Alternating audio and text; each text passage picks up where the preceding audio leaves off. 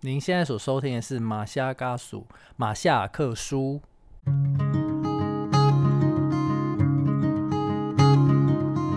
马夏嘎属，你好吗？你今天去了哪里？又做了什么呢？是否还交了些新朋友呢？岛屿的阳光适合阅读。马昆蒂夫想跟您做个朋友，并分享我今天读到的一些心得。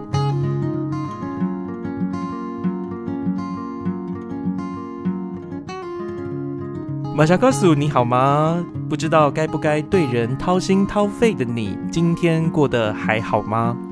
今天又来到我们的马莎告诉自助餐的这个系列，我们要谈论的就是如何帮助自己。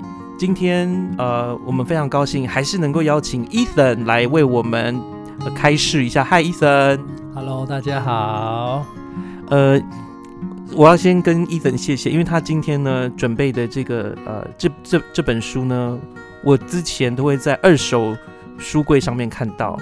那大家一定会觉得很奇怪，二手书柜是什么意思？也就是它曾经是，或者是现在还是畅销书。那畅销书代表，我相信有许多的人对这本书的内容很有兴趣，所以他才会让大家呃，就是大家才会喜欢。那有兴趣，大概就是生活上面也都遇到了脆弱的时刻。那这本书的名字叫《脆弱的力量》。脆弱怎么会有力量呢？这跟我们一般人其实想象不一样啊。在呃华人的社会里面是不可能示弱的，你知道吗？当然，如果你是心机很重的话，有人会说用示弱的方式来得到好处啊。这个是我有听说的说法。那对于布农族而言，我觉得示弱呃比较。我们比较难会，我们比较少。例如说，我不能讲其他原住民族都少，但是布农族来说的话，呃，我们通常都是不太表露自己脆弱那一面。但是当有需要的时候呢，还是会表达出来。就是我们的性情都很直接嘛。例如说，呃，有时候看到一些长辈啊或同辈在酒过三巡，喝了。久之后呢，啊，就会吐真言。他觉得好不容易，他坚强的外表跟伪装就会卸下来，然后他呈现他脆弱的自己。但是在这本叫《脆弱的力量》当中，他好像在告诉我们，其实你不用那样可以讲硬起来，而是你可以表现出来，是这个样子的吗？伊森？对啊，所以有时候我们把脆弱这件事情就贴上一个不好的标签，就觉得说。哦，脆弱是不好的，或者是脆弱是呃很软弱的，其实是不一样的的东西啦，对啊，所以，我们今我觉得我们今天就可以深刻去讨论这些事情的来龙去脉，这样子。那我想要请伊森跟我们大家讲一下，呃，为什么人会想要掏心掏肺？他到底呃这种功能或脆弱，或者是掏心掏肺，它是不是其实有一些功能啊？对啊，脆弱其实掏心掏肺。这种对我们来说，其实是一个非常重要的一个生活驱力，因为我们一定要敞开心胸，我们才有办法吸收东西嘛。如果我们把我们的心关起来了，就像我们把嘴巴关起来了，我们就没有营养进来了。所以，其实那是一种心灵层面的营养来源。我们其实掏心掏肺这件事情，是一个非常重要，让我们存活下去的一个很重要的概念。所以，呃，好，既然这么重要，那你可不可以再多说一点？因为我觉得这本书它其实它是一个西方人写的嘛，那可是这本书却可以获得像东方的呃人，应该说人类都可以感受到这种脆弱，呃的力量，然后在这受到这种脆弱的影响，你可以再多说一下嘛？跟呃文化有关的脆弱。所以呢，其实这是一个世界上的问题，不是只有美国或英国或中国。其实每每一个文化里面都有一些共同的问题存在。就是说，其实我们活在一个很缺乏的一个世界里面。什么意思呢？就是我们仔细去看，明明我们现在的食物啊、水源，甚至网际网络都非常的充足，就跟以前比起来是好很多的。但是为什么我们会发生很多那种？上瘾啊，或者是说忧郁啊，这些人口越来越多了。在四十年前的忧郁症平均发发生的年龄大概就是二十九点五岁，但是现在看起来，经过研究，平均大概十四点五岁就开始有忧郁症的倾向。所以其实发现说，不管是我们现在有多少资源，好像跟我们的快乐与否不一定成正比。所以有人就开始想说，到底为什么会这样子？那当然，有些有些人就会说，因为我们现在得到的快乐是太太快速、太瞬间了。比方说，呃，我们以前想要吃一个东西，我们需要很努力的工作，就是种田啊，或者是养养牛、养羊啊，然后等到他们长大，你才可以杀来吃。但是现在不一样，我们现在只要肚子饿了，我们想要吃甜点了，我们马上买来，瞬间我们就可以得到那个快乐的满足。所以有人就说，我们现在因为得到快乐满足实在是太快了，所以其实反而让我们不会去感谢那些瞬间的快乐。所以为什么我们现在越来越缺乏？虽然很多资源越来越多、越来越丰富，但是它也是造成我们一个非常不快的原因。像是说，我们现在世界上很喜欢就是哦，呃，越多越东西越快越好，就像是很多书都会说，呃，三种学会快乐的方法，或者是呃五个步骤让你。让你可以跟人沟通，或者是说三天让你学会弹钢琴，但是这种如何去做几个步骤的事情其实是没有用的。因为如果它真的有用的话，那这个世界其实早就变成一个很好的世界，我们什么都会了嘛。所以它代表说它是一个噱头，它是一个瞬间让你满足的一个错误的机制。因为其实很多东西我们学是需要很多时间的磨练。有人说，我们学好一个东西是需要花一万个小时，一万一万个小时是好几年，好几年，大概是九年的时间。然后每天三个小时，可能五天都要这样子的时间，才可以磨出一个特别的技术。但是我们现在很多书就给我们一个观念，就是说，哦，你五个步骤，或者是你三个步骤，你就可以一步登天。所以就会造成我们其实到后来变得很缺乏，像是我们常常。我们在睡觉之前，我们就告诉自己说：“啊，我今天好多事情没做。”那你起床的时候，你第一件想到就说：“哦，我睡得不够，我睡得好少。”就是你每天活在这种一直不够、一直不够的压力之下，所以到最后你的心就会开始封闭起来，对啊。所以为什么我们今天讨论掏心掏肺之前，要先了解一下我们现在的社会上所遇到的一些问题跟困难？呃，我觉得谢谢伊森刚刚讲，我刚刚在。你说这些事情的时候，我脑子在想的是，当然，因为在台湾，我们大部分的人，哦不要讲大部分，至少一半以上的人是过着每餐都有饭吃的生活嘛，这应该是大家可以都可以接受的事实。但是你刚刚提到，我们其实也是活在，应该说当下在现代的来说，我们是活在一个消费主义的时代，我们是一个资本主义的社会，我们很多时候我们都认为我们的需求。就是透过消费呢，可以获得满足。你刚刚也有提到，就是我们也越来越 对于等待没有耐心哈，我们越来越不善于等待。我们要什么，我马上就要。我们的手机三 G、四 G、五 G，我相信未来可能有一百 G，就是无限的 G，越 G 越好。所以人的耐性呢，其实越来越短啊。我们。我们就觉得我们的快乐是要马上获得的，我们对于没有办法马上获得的快乐是没有什么耐性，所以我们也有时候我自己啊，我自己会觉得说，哎，像那个有时候我看一些呃中国的一些影片啊，老和尚啊这边扫寺院啊，慢慢把落叶扫掉，或者是缸水啊，把水抬上去阶梯，其实那当中都有他自己的一种一种风味，或者是他自己有。他一种心灵的一种关系，但是我们现在的我们跟我们跟自己的心灵是很遥远的，我们都要在短时间之内马上让我们的心灵感受东西，我觉得这有点困难，因为我觉得有时候我觉得心灵是要一点点的时间，给他一点时间，他才能够感受到。对，那那我们今天就可以进入这个书里面的部分。我相信，呃，刚刚那个伊森讲的事情，很多人也心有戚戚焉啦。哈，如果你其实我们的。也如果说那么快速，希望快速获得快乐，也代表能让我们快乐的那些东西也是如此的卑微微小。但是有没有办法获得更深刻的这种幸福或快乐？我想这待会儿等一下会谈到。那我现在请伊森告诉我们其他关于这本书的重点。好，所以像刚刚马坤他有讲到说，有时候，嗯，做一些简单的事情，像是扫扫落叶，或者是抬抬水。其实这些事情，我们会有一些负面的想法，就觉得哎，这个太简单了，太容易了。但是有时候，就是说，我们会觉得说，普通是一种失败，你一定要非常的出类拔萃，或者是说，如果你不够优秀的话，其实你就不完整。可能是我不知道是从哪里来给人家的压力，可能是电影情节，我们每一个人都一定要当主角，或者是说。嗯，这个世代给我们的压力，我们一定要非常的特别。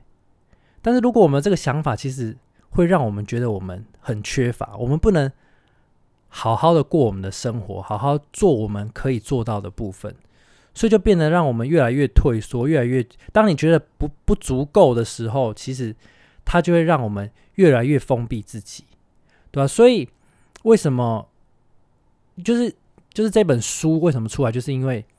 这个作者他想要去研究，到底是什么事情让我们越来越退缩？那所以呢，当他这样去做研究的时候，他有做了一个执行研究。执行研究是说他在研究一个人或者是一个个案，他们到底有什么特别的地方，跟一般人不一样。所以他发现其实一个很重要的点，就是全心全意生活这个特质。boss，你刚说全心全意这个特质是？指哪一哪一种人？他他们这种人是，呃，是你是说他找这样的人？我他会他是怎么样发现这群，或者是说这群人的这种特质是怎么被发现到的？好，所以呢，他就是跟很多人面谈嘛，可能几千个、几百个这样子。那所以他就找出这些有没有一些跳出来特别的不一样的人，让他们跟其他人不一样。因为他会发现说，哎，在跟某些人谈论或者是问问题的时候，他们都会释放出一种讯息，就是说，哦，我足够了，或者是说，他觉得他已经很满足了，所以他就从这些人来研究说，哎，这些人到底是是有什么做不一样的地方，让他们跟一般人不一样，所以他就发现了一个很奇怪的元素，就是脆弱。脆弱的力量，所以他就发现说，其实脆弱这一件事情，在很多很多面谈的人的对话里面都出现这个字。所以那个时候，他就开始想说，哎，为什么这个奇怪，这个脆弱这件事情会出现在这些全全心全意活着的人身上？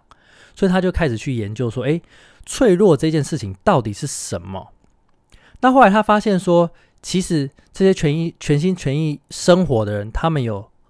很大部分就是说，他们愿意去爱，然后他们有很有归属感，所以他们当他发现这个脆弱的时候，他就想要去认清说，哎，脆弱到底是什么东西？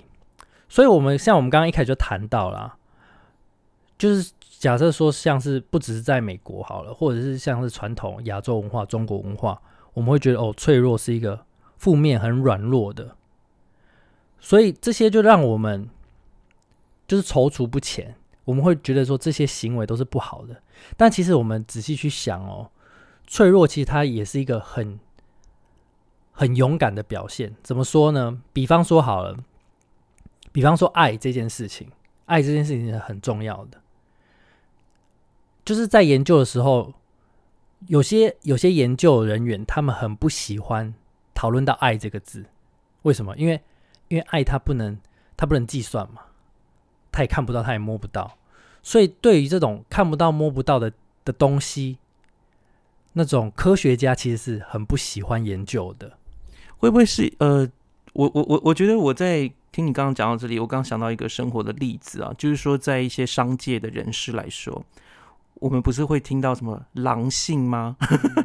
我们的听到这个文化，然后我们在商界就是。感觉这个嗜血的、嗜杀的啊，刀光剑影的这样的世界，你不可能跟人家讲说哦，我爱你，你爱我，或者是爱呀关怀。你要的是什么？你要的是你要够狠啊，你要比别人够够冷血，你才会得到。我觉得在呃，在这样，如果如果我们脑中想象所所我们的那个像呃，就是这些社会给我们脑中所反映的一个印象是一个呃战场哦，或者是它是一个。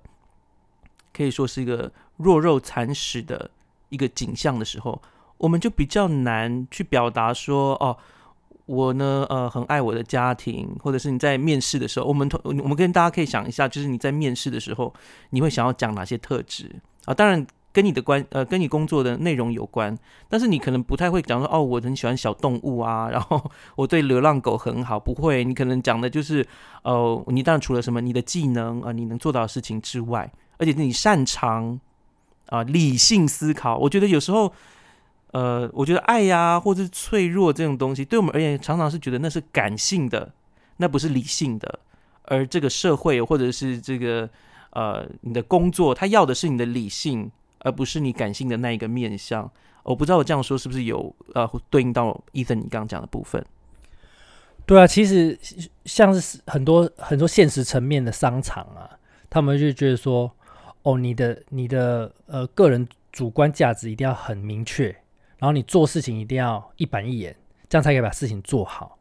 但其实，就是他的研究，这个布朗不是他的研究发现，这个脆弱的力量其实也可以帮助我们在我们的表现上，无论是家庭关系，甚至是你在工作上，其实都是有帮助的。怎么说呢？其实像我们刚刚讨论到，就是脆弱嘛。如果我们在场商场上说哦，我们啊，我们不知道，或者是我们承认我们错啊，这样好像是不好的事情。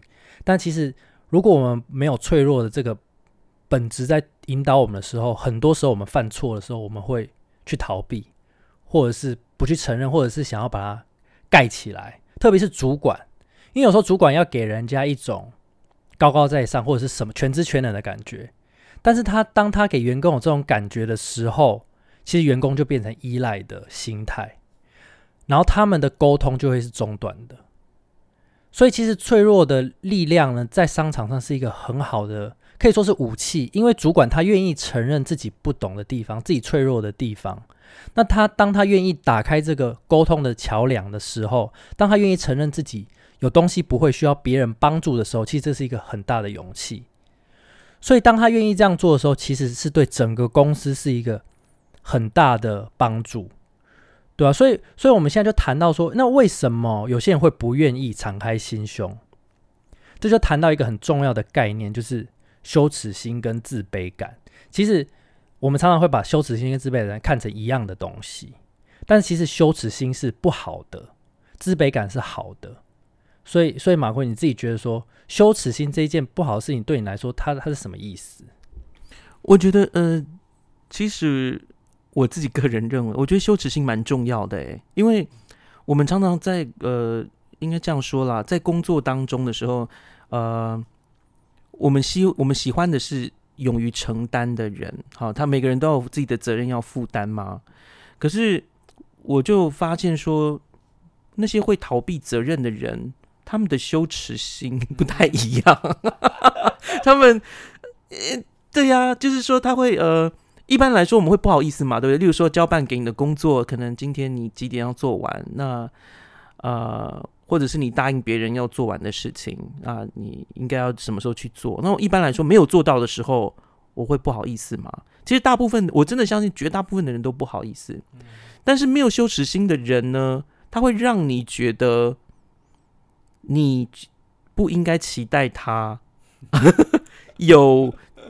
不舒服的感觉，例如说他没有达到他跟你做的承诺，他甚至呃，他不觉得他应该要先跟你讲他达不到，对，因为你知道吗？我们如果是我们自己呃答应别人但没做到，我们大概有几种呃，我有几种方式可以做嘛？一就是跟他讲不好意思，我做不到，所以可以再给我一点时间吗？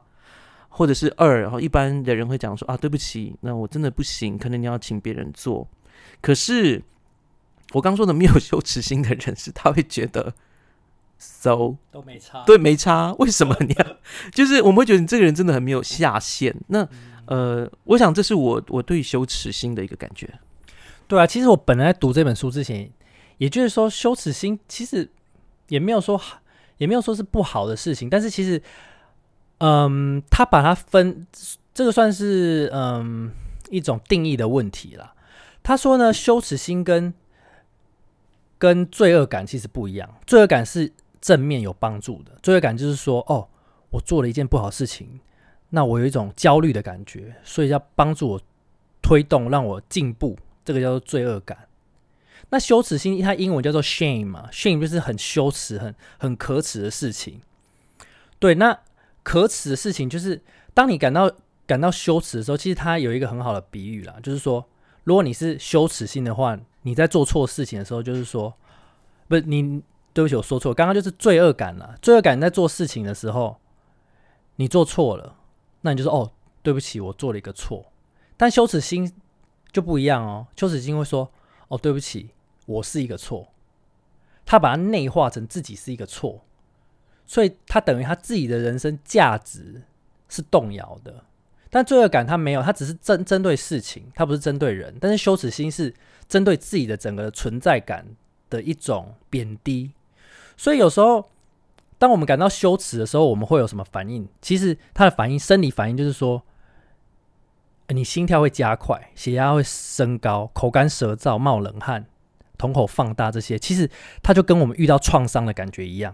当我们感到羞耻的时候，我们会对自己的整个人格价值或者是人格结构会会觉得好像已经被贬低了。所以，当我们感到羞耻的时候，其实是一个不好的状态，因为我们整个在怀疑我们自己本身的存在。这样子，哎，那这样讲的话，呃，我看这个感觉好像就是说，脸皮比较薄的人，可能也就是羞耻心比较。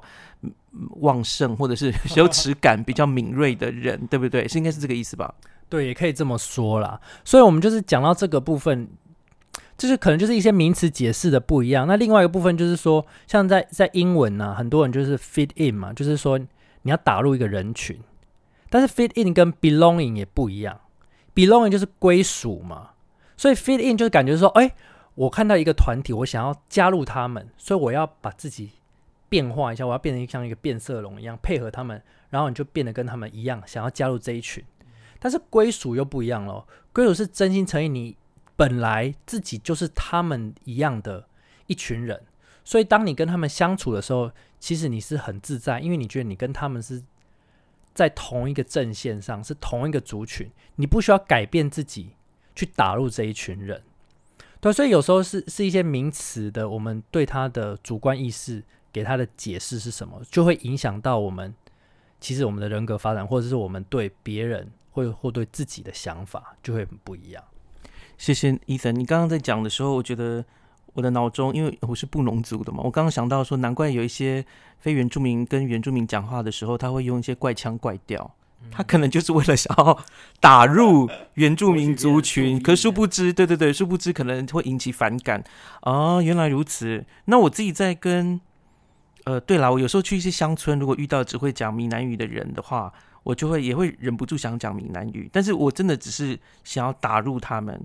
可是对于说闽南语的人，他不会觉得我讲很奇怪的腔调的闽南语会让他们不舒服。可是可能对原住民而言，你想要打入我们的族群，可是你用一种你用那样的方式讲，说我们反而会觉得有一种呃好像被嘲笑的感觉。不过我也喜欢在这边讲的这个东西，就是。呃，为什么我自己在想了？为什么作者他要在谈论脆弱的时候，一定要谈论一下打入人群跟归属？我不知道后面会不会提到，但是我自己感觉就是因为在那个时候，我们是最脆弱的时候。真的，我可以想象，就是呃，我们有时候呃要去一参加一个会议也好，好，或者是我们在一个不是我们的场子当中，其实那个时候的我们是孤立无援的。那我们在当下。我们需要知道我们要的是什么？我们要的是打入人群呢，还是我希望可以成为一份子？当然，成为一份子是非常好的事情。那打入人群也是很好的事情，就是看你你想要获得的东西。那你也需要去了解说，哦，我今天这样做是因为为了打入人群，不是因为获得归属。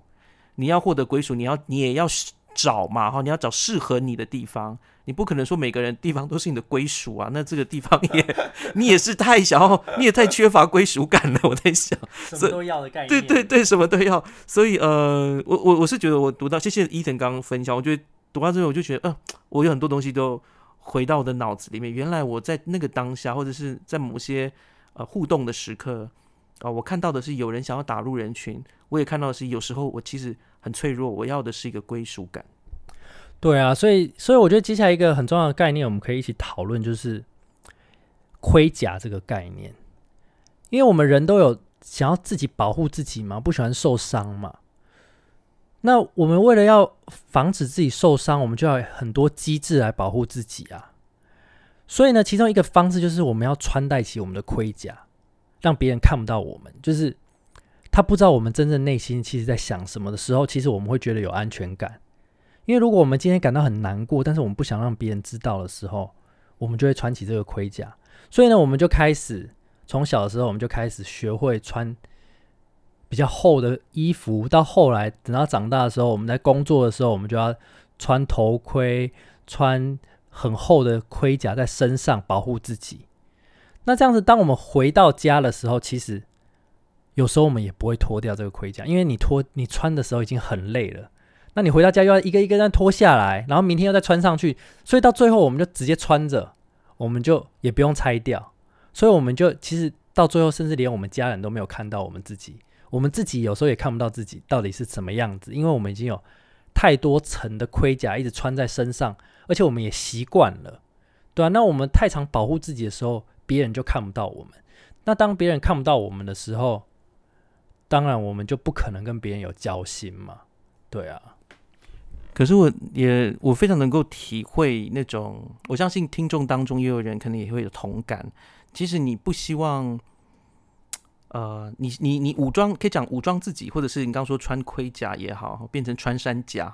你本来一开始只是一只娃娃鱼，然后试着穿盔甲，后来回家之后发现你连回家都无法把这个盔甲卸掉，你就真的变成穿山甲。你能够做的就是武呃，就把自己弄硬啊，变成一个圆球，然后滚来滚去。你没有办法跟人家去用你的柔软的部分，永远无法被触及，你也无法触及别人。我我觉得其实当人善于武装自己的时候。他似乎也缺乏了，就是去同理别人的能力。我觉得这个是其实相关的。嗯，对啊，所以所以像刚刚马坤讲了一个很重要的地方，就是同理嘛。所以又又来，就是说同理其实跟同情不太一样哦。同情就是说，哦，我觉得你发生这件事情好惨哦，我希望这件事情不要发生我身上这种感觉。但同理不一样哦，同理是你愿意走到他的生命，你去跟他。跟他感受一样，其实同理也是一个很脆弱的概念。怎么说呢？假如说今天有一个人发生了一件很悲惨的事情，呃，假设说可能离婚好了，但是你自己其实你不一定有这个经验啊。但你要怎么同理？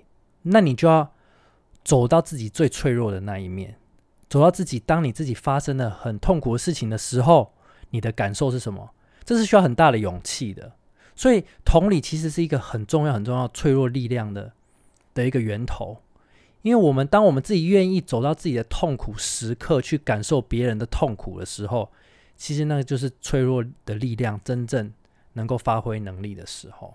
哦，不过刚刚提到我们这种穿盔甲啦，这种防卫机制，其实我们必须要谈论一下所谓痛的本质吧。那想跟伊森，请伊森介绍一下，因为在这本书里面，我相信。在这个环节很重要，因为人会武装自己，或是让自己穿上一个甲壳盔甲，原因是因为他不想要痛痛嘛，或者是不想要敏感，他想要麻痹。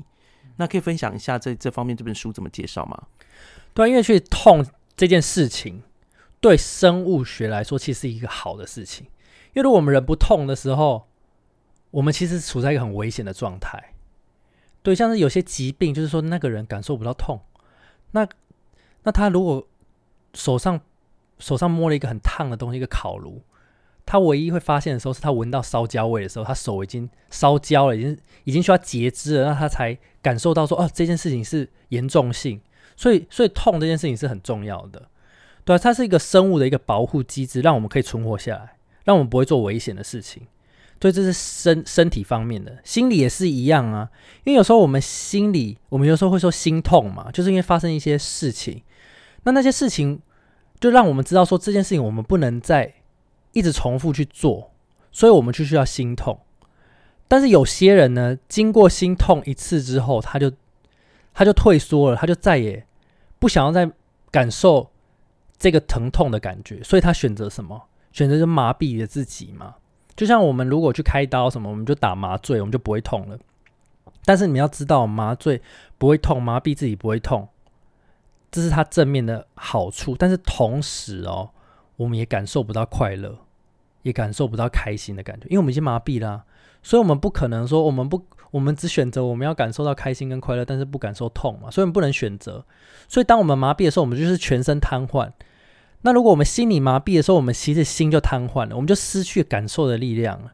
所以当你失去感受的力量，你就没有办法跟人有交集、有交心了。所以我们那个时候就已经没有办法敞开心扉跟别人有沟通的那个能力就已经失去了。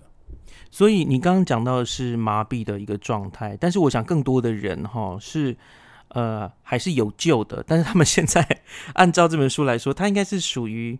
他可能无呃，就是不知道，其实自己正在用一些心理防卫的机制，对，因为因为大部分的人呃，其实还没有到病入膏肓、完全麻痹的状态，大部可是大部分的人都呃有意无意在使用这些心理机制，你可以跟我们介绍一下吗？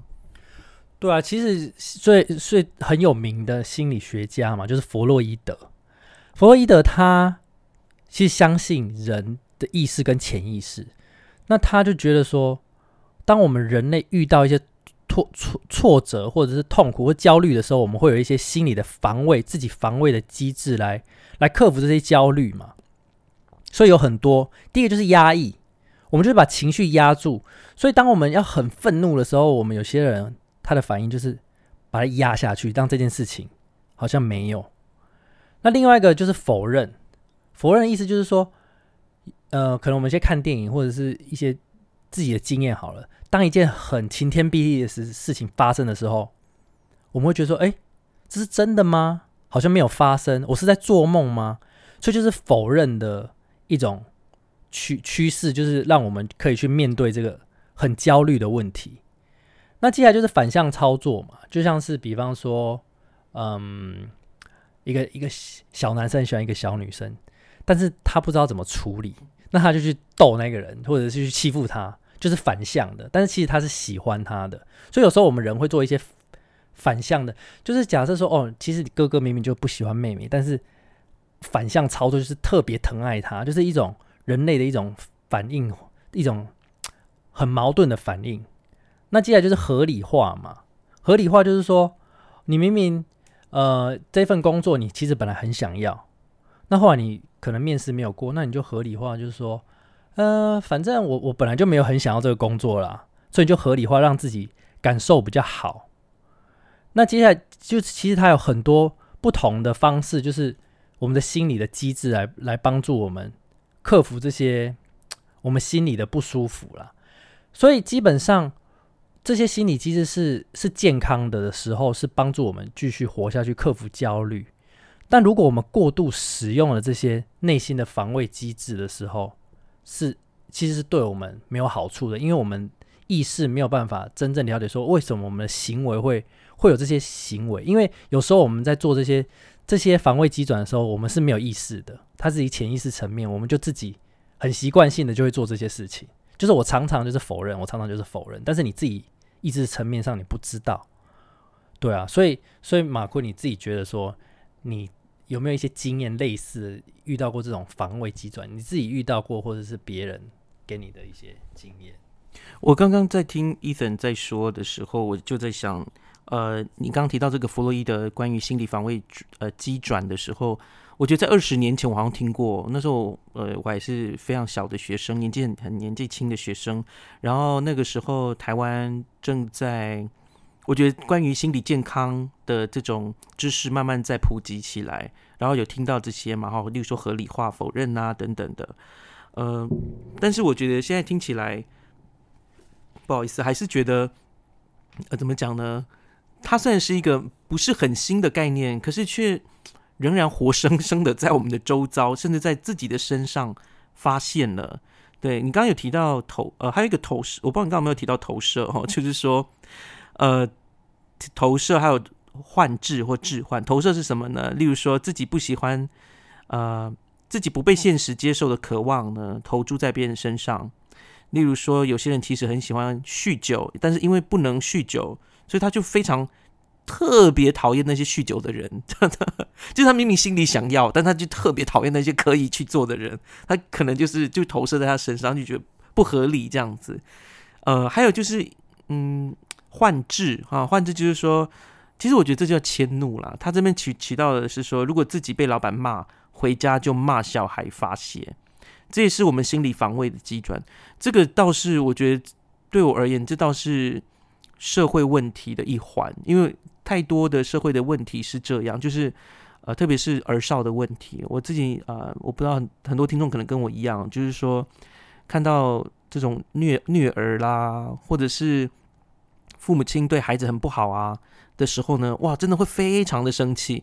我真的每天哦，只要我，但我每天都会看一下新闻嘛。我只要看到这种新闻，我觉得很难不去难过，真的是会非常的难过。如果看到那种虐儿的，会觉得哇，到底谁谁能去帮帮这个孩子？因为通常孩子真的很无辜嘛，他没有办法为自己挺身而出。那这种的时候，我就非常难过。但是我们大部分的人在为此难过的同时，其实也要去思考，就是。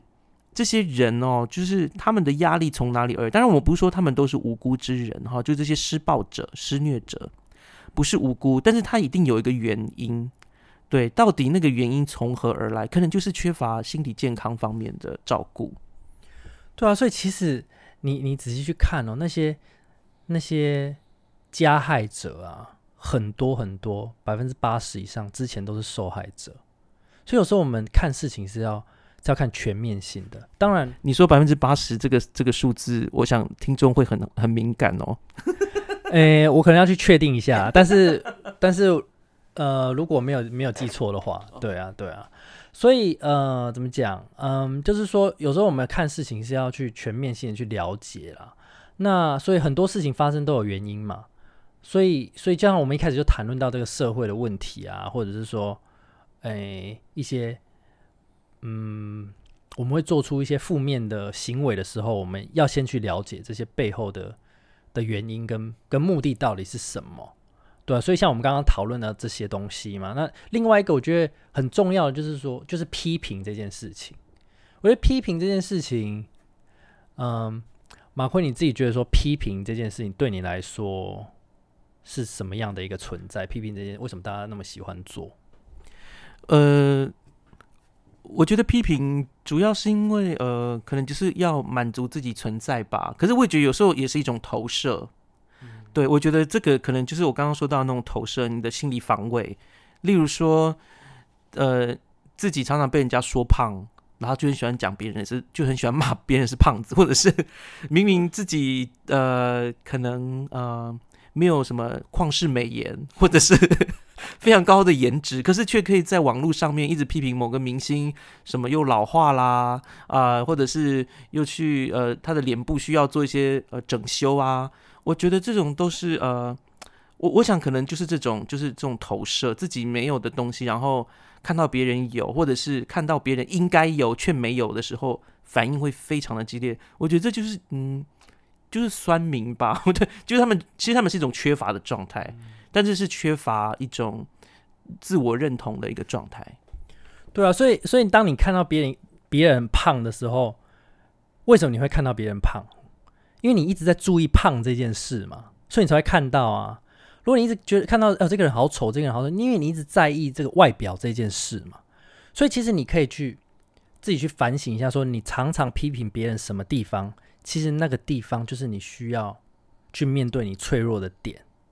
当你开始发现，哎，你不在意别人，就是不在意别人的长相，不在意别人身材的时候，其实那个时候就代表说，你已经开始接受你自己了。所以你就不会一直每次看到只只只注意那些你自己没有信心的地方。所以我觉得批评这件事是一个很好的指标。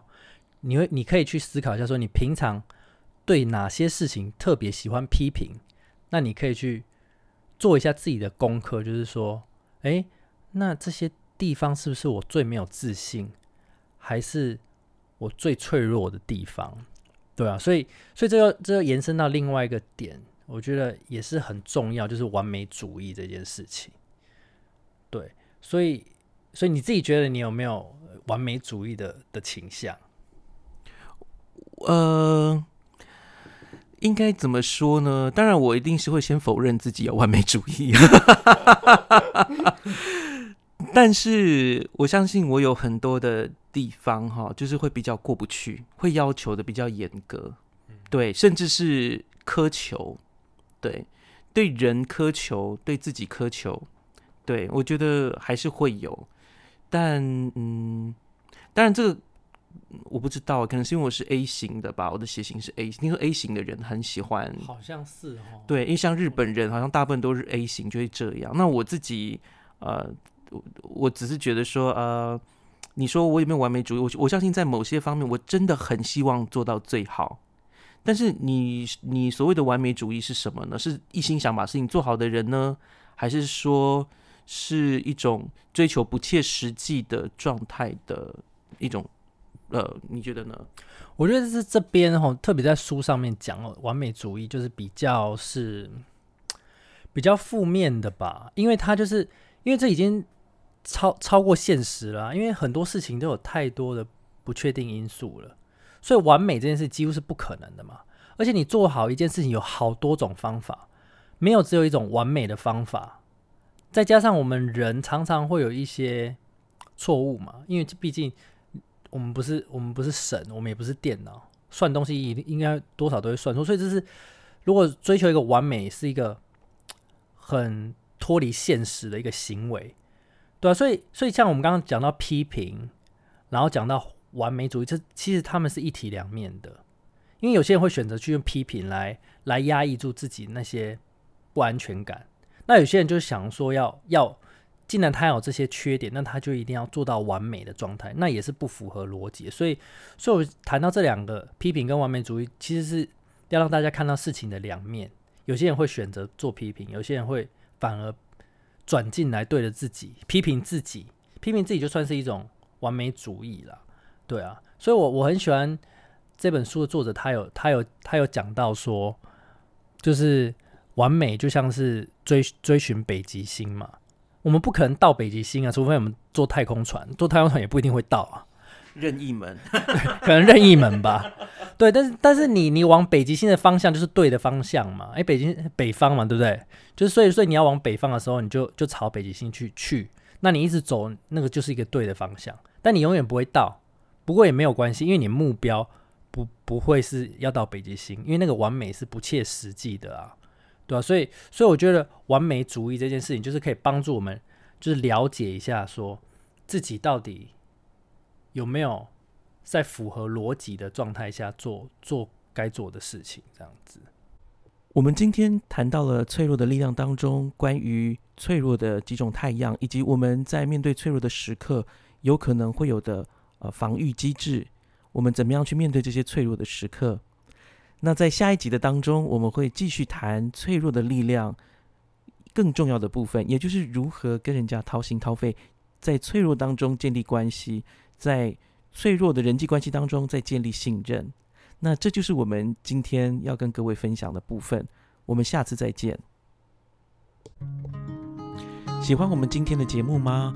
欢迎各位听友能够到 Spotify、Apple Podcast、Google Podcast 或 Sound On 聆听我们的节目《马夏尔克书》，并且在 Apple Podcast 上给我们五颗星的评价。当然，如果各位还有其他的，意见或者是很好的想法，也欢迎到我们脸书的粉砖以及 Instagram 上面的粉砖留言给我们，我们很期待获得各位的反应跟回响哦。我们就下次再见喽，拜拜。dusk turning.